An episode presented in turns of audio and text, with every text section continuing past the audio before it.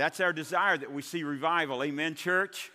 And you know, in a strange way, maybe we're seeing that starting this week with the Supreme Court in the United States.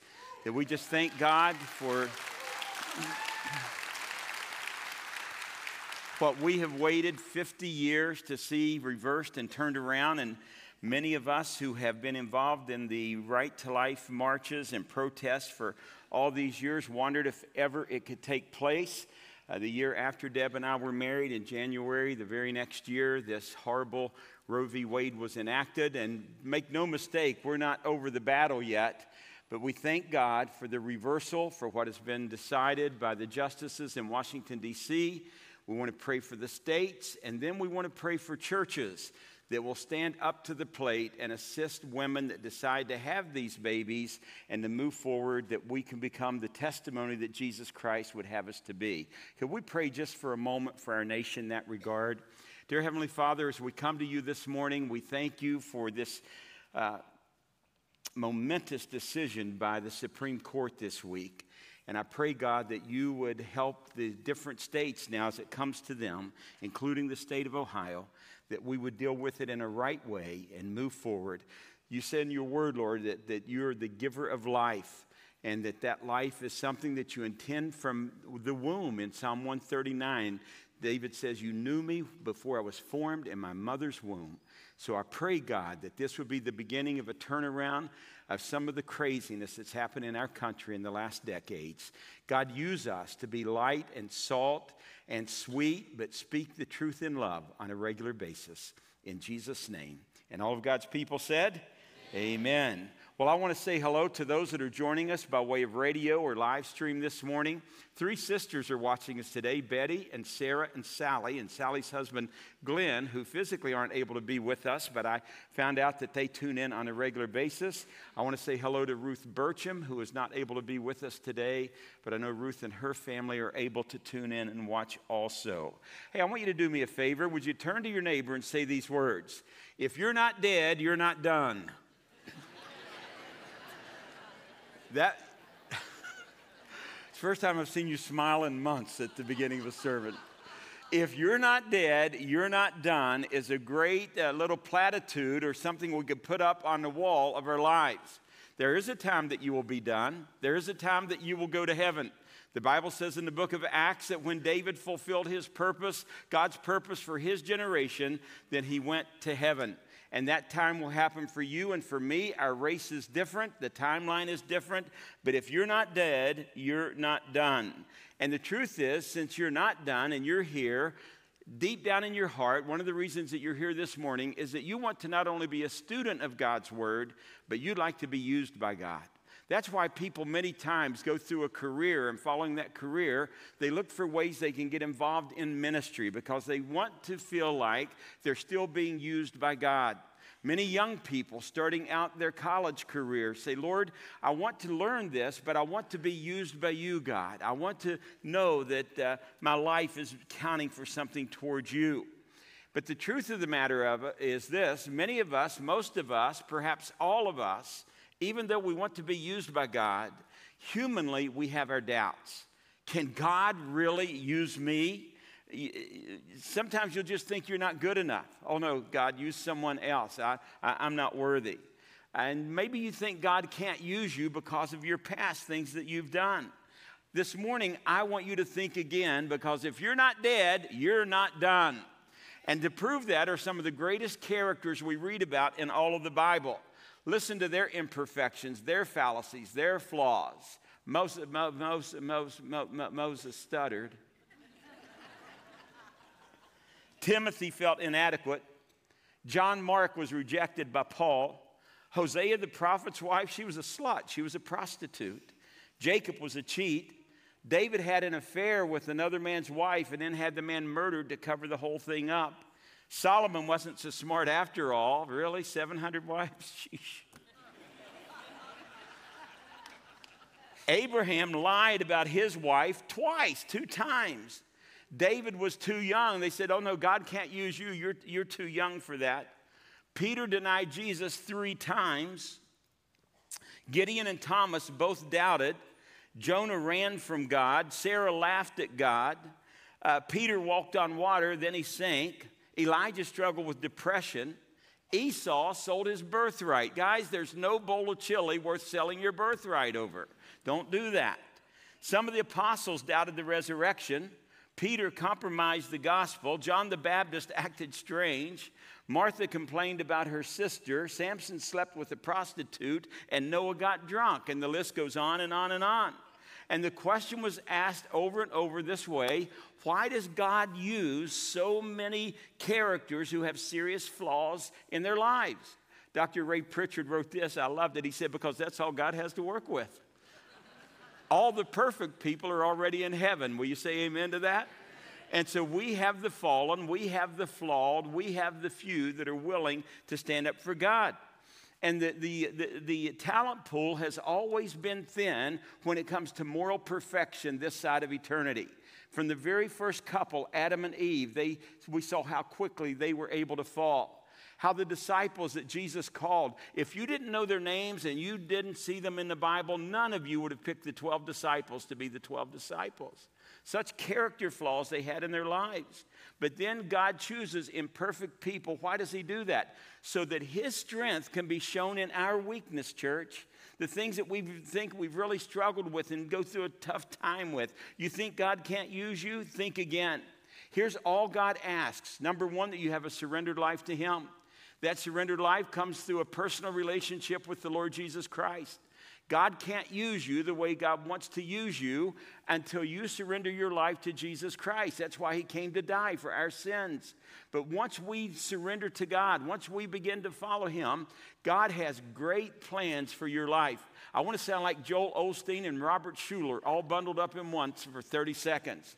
God has a tremendous plan for your life. Unfortunately, Satan has a horrible plan for your life and you are stuck in the middle sometimes thinking, can God really use me?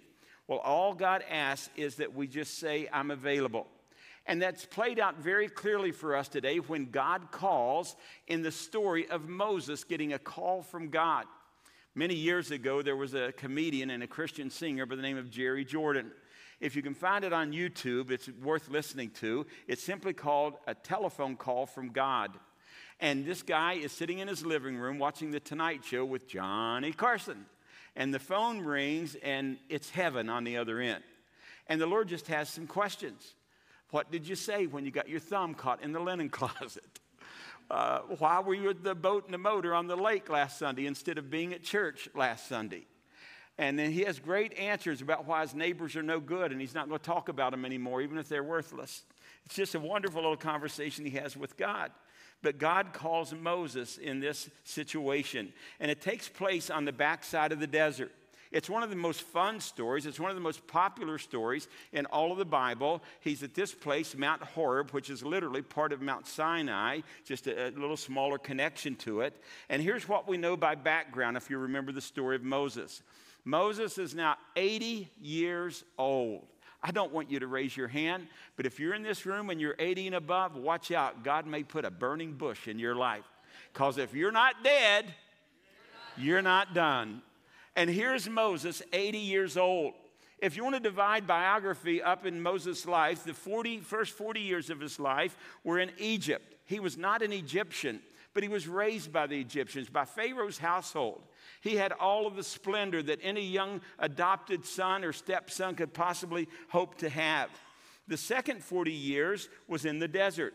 He had 40 years of fame and he had 40 years of obscurity. And let me say it another way Moses is now 80 years old. He's well past his prime. He is drawing Social Security. He's learning to play pickleball and all the things that come with being 80 years old. You're coming down the home stretch. Now, the truth is, a lot of people never make it to 80. The average age for a man's mortality in this country is 76.8 years of age, is the average age that a man dies. Sometimes something happens. There can be cancer, there can be a stroke, there can be a heart attack, COVID, a fall, an accident.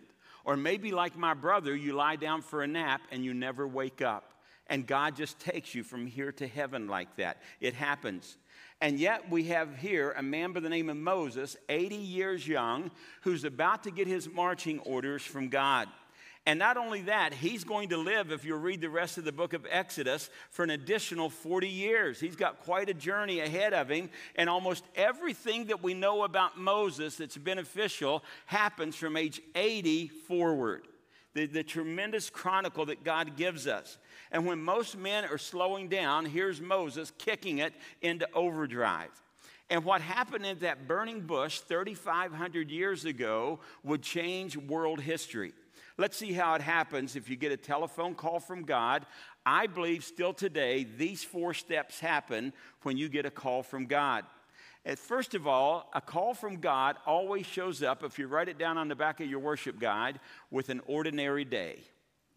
God rarely gives you in advance, I'm going to come talk to you tomorrow at 3 o'clock p.m. Dr. Smith, it's not like getting in your office where I need a three week, three month appointment. And if I'm 15 minutes late, I get billed and I have to come back for another appointment. And I feel much better getting that off of my chest. But, but God is not going to give you forewarning of when He is going to call. It's just going to be on an ordinary day. If you want to know when God's going to show you what He wants you to do, it'll be an ordinary Sunday morning service when you come, not expecting God to bless you, to speak to you personally, but in that moment of time, the Holy Spirit quickens and does something you're not expecting. Notice with me Moses in Exodus chapter 3. I hope you have your Bible open there and look at verse 1 if you would. It says in the NIV, meanwhile, Moses was shepherding the flock of his father in law, Jethro, the priest of Midian. He led the flock to the far side of the wilderness and came to Horeb, the mountain of God. Now, when you think about the Sinai Peninsula and the Sinai Desert, I want you to realize and think about a very barren place. It's something like the backside of the moon. No one wants to be there, no one wants to uh, spend time there. And, Midian was a dangerous place to live if you were not prepared. The elements were not good, the heat, the predators, the lack of water could certainly quickly kill someone. And that's where Moses spent the second 40 years of his life. And everything hangs on one simple fact, and that is that God meets Moses on an ordinary day. It's not as if he got up that morning and said, Oh, my whole life is about to change. At the age of 80, he had no reason to think that anything was going to change. He had every reason to believe this is my life, this is the way I'm retiring, this is the way I will die. Things are never going to be any different than this. It was just one more day in the desert with the sheep. But his life was about to take a drastic turn, guys, in a whole new direction. And he doesn't have an inkling that God is about to speak to him. And while he's taking care of the family business, God's about to change his trajectory for the rest of his life. And that leads to this point that I want you to know today, and I hope that you'll take this away. That is that 99% of your life is ordinary. I know we live for football season in the state of Ohio, right? The end of August, go Bucks. We live for that. But there are still 10 months where the Bucks don't play sometimes. And uh, the, 99% of our time is just going to be ordinary. I know there are five or six big holidays on the calendar Christmas, 4th of July. Halloween is the second, third most spent holiday. I can't believe that. But there's a few high holidays, but, but most of them are ordinary. You say, what's ordinary? you get up in the same bed every morning. You eat the same bowl of oatmeal. You pick up the same kids to take them to school. you go to the same old office with the same old boss. You get off work at the same old time, fight the same old traffic. Some of you are in such a traffic jam, you see the same cars every day on Interstate 71 coming back to the suburbs. You fix that same old dinner, meatloaf on Tuesday, and you get the same old kids ready for bed. You go to sleep again, and you flop into bed. You're dead tired. You get up again so you can do it all over again. That's the way life is.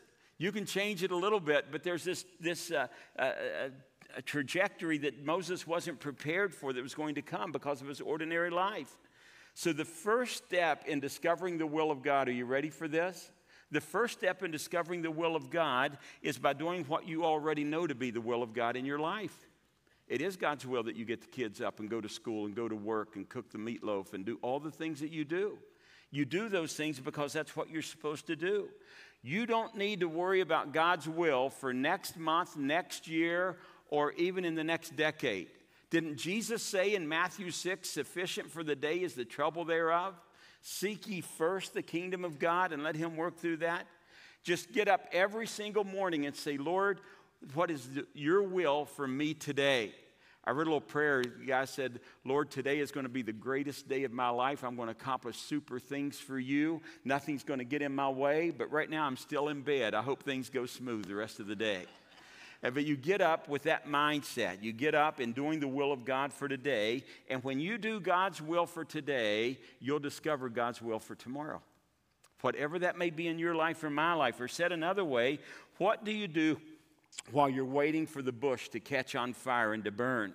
Many of us live for those mountain peak experiences so much that we miss the ordinary days when we can worship God and walk in the light as He is in the light and, and, and want to be blessed by Him. I know we look for it. We look to church services. I'm coming to a church service where we really felt God move in a special way. The Holy Spirit was on us. This was not an ordinary Sunday. And to be honest, as a pastor, I long for days like that. But I want to tell you here, He's the same God on an ordinary Sunday as He is on an emotional or a spirit Sunday that you think is really special. He is the great I am. He is present all the time. And, many of us want those spectacular moments. God, show me your will. Uh, and God says, I've already shown you my will. Get up and do it. What is God's will for a student? It's to do your homework. What, what is God's will for a doctor? It is to get up and go make those rounds early in the morning. What is, the God, what is God's will for a pharmacist? It's to fill those prescriptions. What is God's will for a secretary? It is to type those letters and get them out, and for a banker to take care of the money, and for an accountant to take care of the books, and for a teacher to make those lesson plans and come to class ready to teach. What is, a, what is God's will for a salesman? To know your product, to make your contacts, go see the people, make the pitch, make the presentation. If that's what you're doing, that's God's will. If you're a young mother and you want to know what God's will is, it has something to do with dirty diapers. Now, I believe it has more to do than dirty diapers, but it includes dirty diapers. I believe it has more than making a lesson plan for a teacher, but includes making a lesson plan for a teacher. It means more to a doctor than getting up early and making those rounds, but it doesn't mean that you take away the importance of making those rounds. So, what is God's will for Moses? God's will for Moses was take care of those sheep, find them some water, and keep the wolves away. And so God's call came to Moses during an ordinary day. What I'm saying to you is it's great to say, Lord, show me your will, show me your glory, show me. But in the process of waiting for God to give you that, you, that, that mountaintop eureka moment that you're faithful in what He's given you to do today, and the number one way that you know what God's will for today and tomorrow is primarily is found in the Word of God. But I do not believe that's the only way that God speaks to us, maybe because of our hard headedness. The Bible says in Hebrews 1 1, in sundry times, God spoke to us in different ways, but in these days has spoken to us through his Son, Jesus Christ. Maybe God needs to give you a burning bush experience like Moses is going to have, a, a dream, because that's the only time you shut down enough for God to speak to you. But however he speaks to you, it will never contradict what he says in the Word of God. Jesus said, the Heaven and earth will pass away, my word will endure forever. And so God's call came to Moses during ordinary obedience, and the same thing is true for me, and the same thing is true for you today. People say, Can God speak to me today? Don't worry about God speaks to you today. He has your number on speed dial, and He's the only one you can't put on call waiting. He'll get through just very, very quickly. So here's Moses in the desert. It's been 40 long years of desert time and 40 long years of cold nights that he's there. 40 years of dirt and wind and sand, and 40 years with sheep in the wilderness, and 40 years looking for the next oasis that would come. I mean, just think about that shepherding all the time. The atmosphere. Have you ever been around sheep? Those little black pellets, those are not M&Ms on the ground and he's, he's trying to lead them and stand with them and, and, and encourage, have an encouraging life. So the story begins with an ordinary day. If you have lots of ordinary days, you have lots of opportunities for God to speak to you. There's a second thing in the call of God to Moses that I want you to see here, and that's not just the ordinary day, but the extraordinary bush. Would you write that down on the back? There's this extraordinary bush there right in the middle of the desert. Notice in verse 2, it says, Then the angel of the Lord appeared to him in a flame of fire within a bush. I won't take time to develop it, but throughout Scripture, God speaks many different ways. Already in the book of Genesis, we've seen God speak to Abraham and Isaac through his voice. Here, God speaks to him. It says, an angel of the Lord, which you will find this is the Lord himself. In, um, in Isaiah chapter uh, uh, 10, I think, or 28, it speaks of my Lord said to your Lord. And it speaks of God, Jesus, being the form that God speaks to us through. But it says, the angel of the Lord appeared to him in a flame of fire within a bush. As Moses looked, he saw the bush was on fire, but was not consumed. That would get your attention, wouldn't it? Uh, this week we've had a lot of wind damage, and I've been trying to burn some bushes, and, and I burned all the leaves on the good trees, but that brush will not burn. I think, I think it's part of the Moses experience. It says, So Moses thought, I must go over and look at this remarkable sight. Why isn't the bush burning up? Now, please know this that a bush in the desert isn't extraordinary. If you watch any of the old Clint Eastwood movies, there's always that bull rush rolling across the desert and, and happening there. I'm told where our soldiers were in the Persian Gulf and in, Af- uh, in Iraq that it's not uncommon for the temperature to get up to 115, 120, heat indexes of 130. And there may be such a thing as spontaneous combustion where these dried out bushes just explode in a burst of fire, and that could happen. What is unusual is that the bush was not consumed.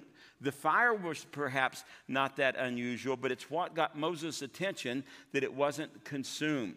Now, why a burning bush? I'm not sure. But in a few chapters in the book of Exodus, you'll see where God comes down with smoke and fire and trembling and the loud voice in a manifestation. It was a symbol of the glory and the power and the presence of God in that situation. And then here's just another thought about this bush. We don't know what kind of bush it was. I'm going to confess a sin to you. I wasted $19 of the church's money yesterday buying a sermon illustration, and I'm so embarrassed with it, I left it in the trunk of my car. You can see it after the service because I want you to be good steward of your money. And I bought a burning bush. But actually, when I got it, because I got to Home Depot at five minutes till nine, and they were closing, it was a flower. but it looks like a bush but it came in a pot that's written real big flowers. I thought, they'll never believe this is a bush. So that's why it's in my trunk of my car. And when I thought of a bush, I thought of like the bushes around my house, the green stuff. But that's not the kind of bushes that would be on the backside of the desert. It would be more like an acacia bush.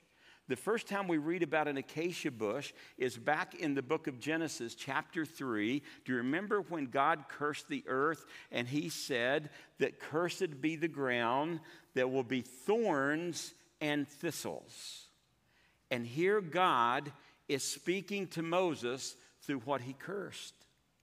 Later in Matthew, we will find that Jesus Christ himself was wearing a crown of thorns, perhaps from the acacia bush. And that through the curse that was placed on the earth, Jesus made the supreme sacrifice. But regardless of whatever type of bush the bush was, God used that bush, that thorn bush in the desert. And thorns and thistles became the emblem of the, all the curse that was on the earth because of the sin of man.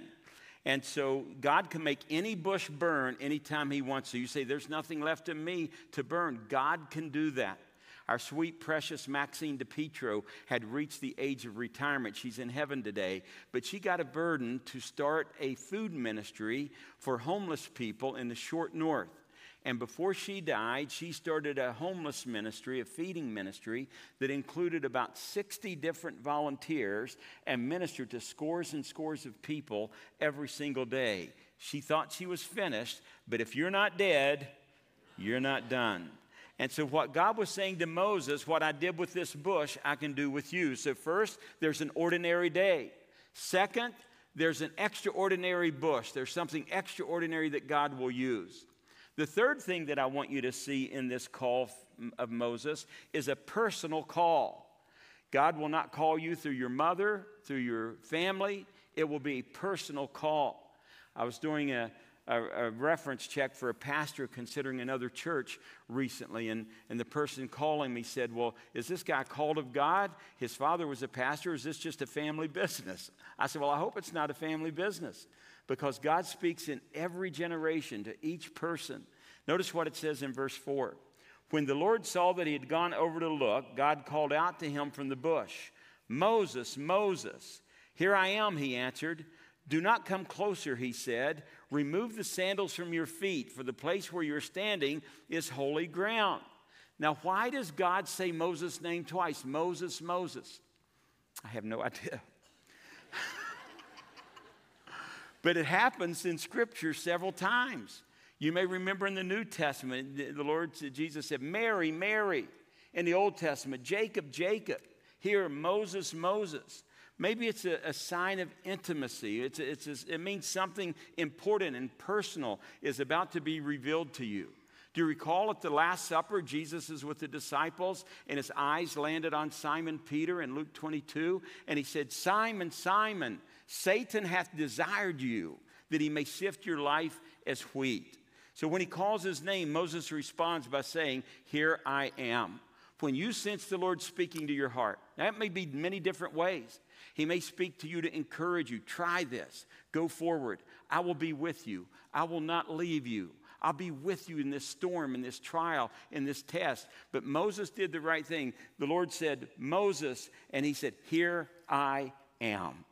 In the Hebrew, I understand that those three words, here I am, are hineni.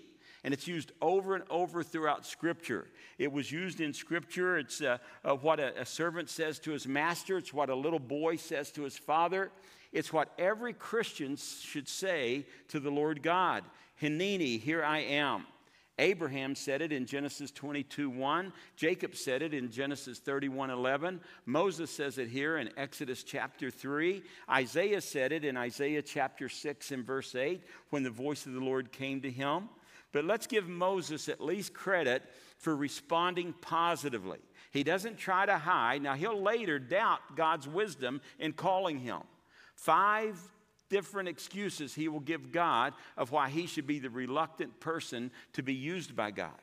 But he responds. And it's very important to do that because so many times we get an excuse, like Moses tried to later. Not me, Lord, use someone else. Ask someone else. How about these two? I am busy. Or I'm good, God. I like it just where I'm at. I like just coming to church on Sunday morning for an hour, compartmentalizing my life, and saying that I've paid my dues. But when God calls, and God will call you personally, more so than corporately, when God calls, we need to pay attention. That's why God told Moses to take off his shoes. He said, This is holy ground, Moses. Don't take it for granted. Show some respect. Now remember, Moses is on the backside of the desert. He's a long way from civilization. Yet God met him there.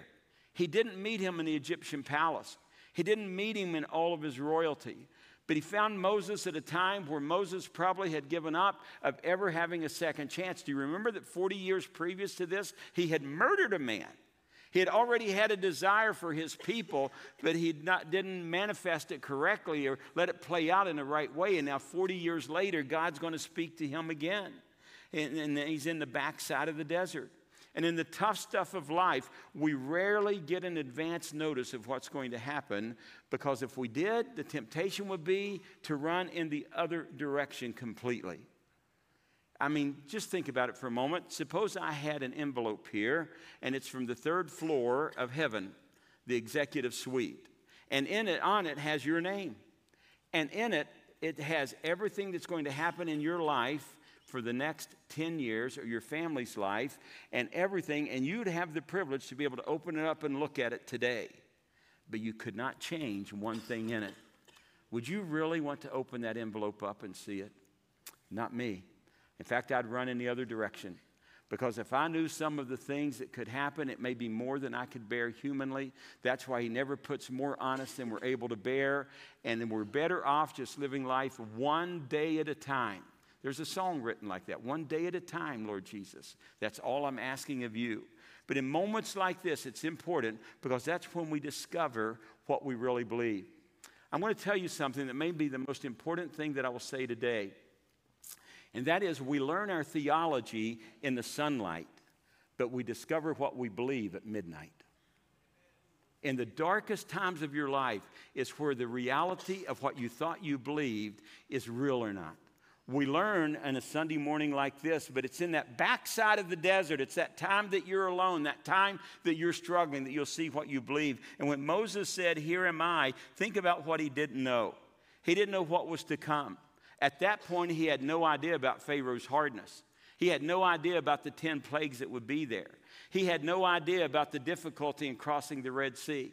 He had no idea about the Ten Commandments that God would give him in the future.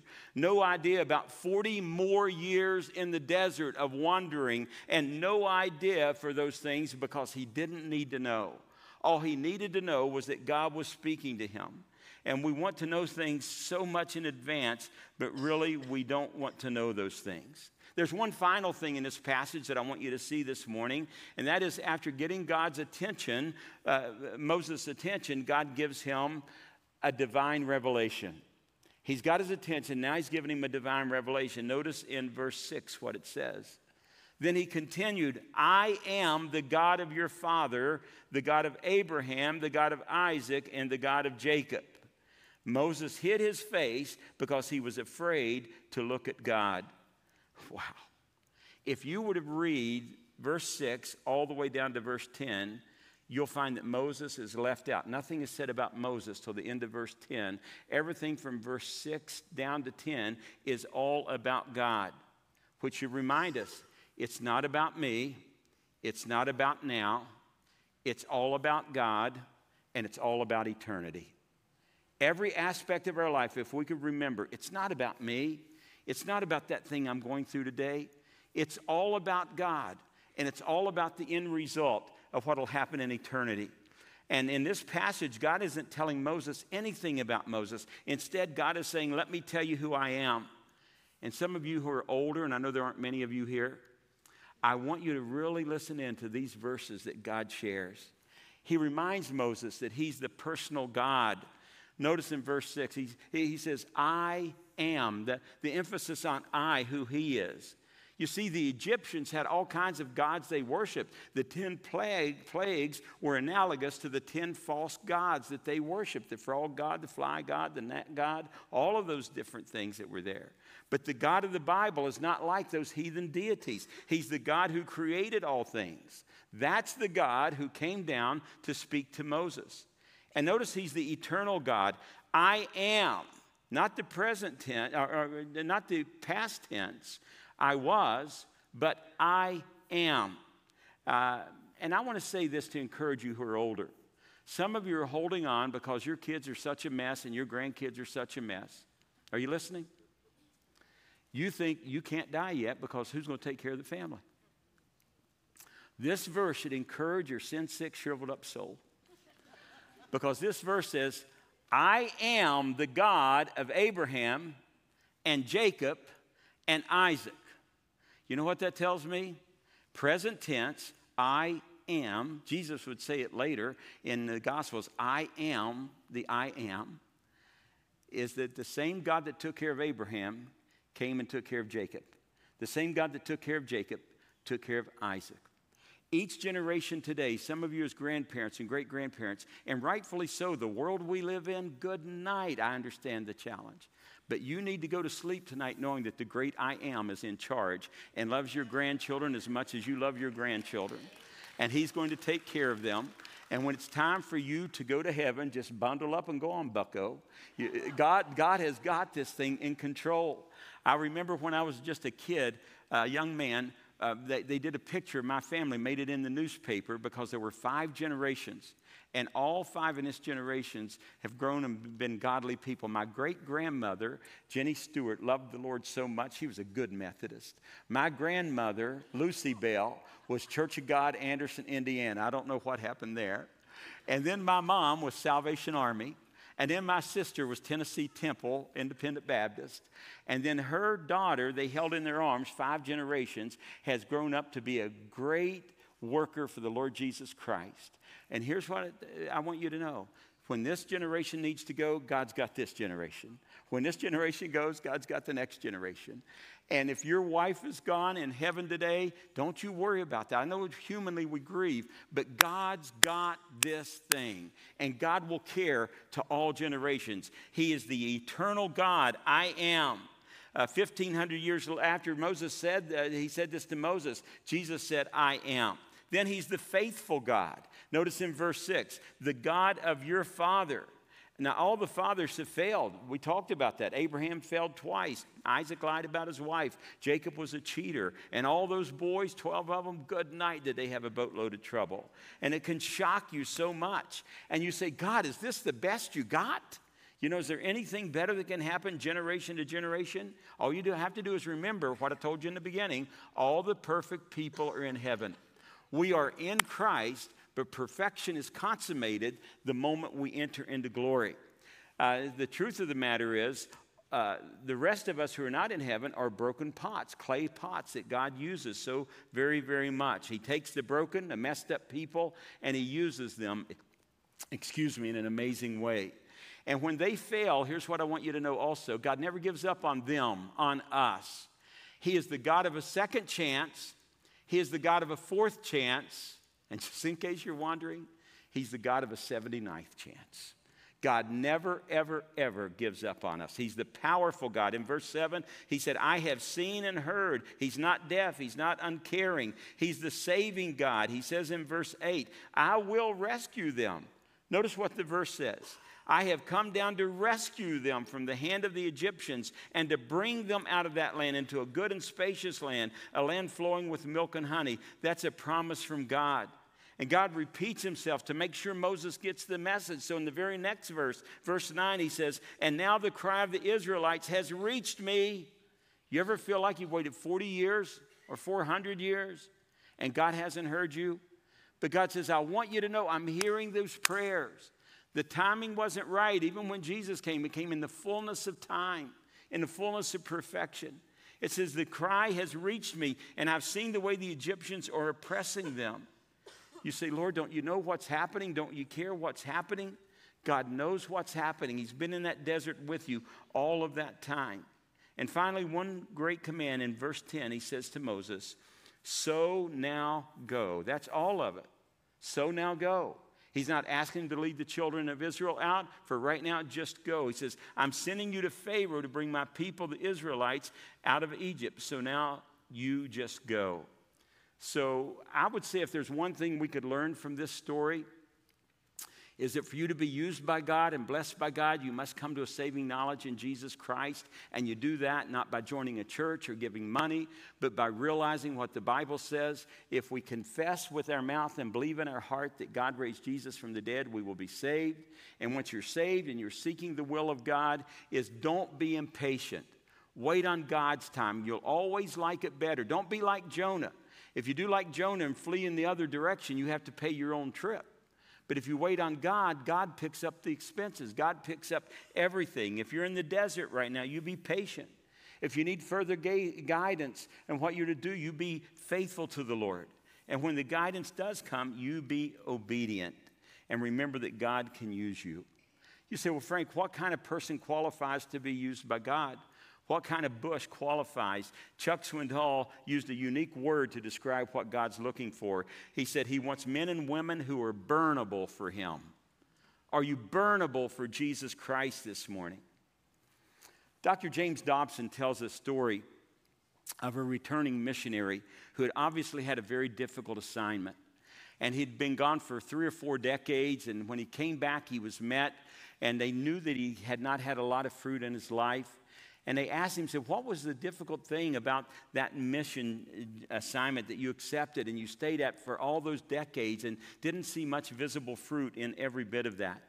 He said, Well, you know, when I first was felt the call of God to do this, I said, Well, Lord, I will possibly accept this call if you promise to bless my children and protect us and prosper us. And, and the Lord said, No, I'm, I'm not into that. I'm not going to do that with you. I'm not going to make you any conditional promises. I'm just calling you to come serve.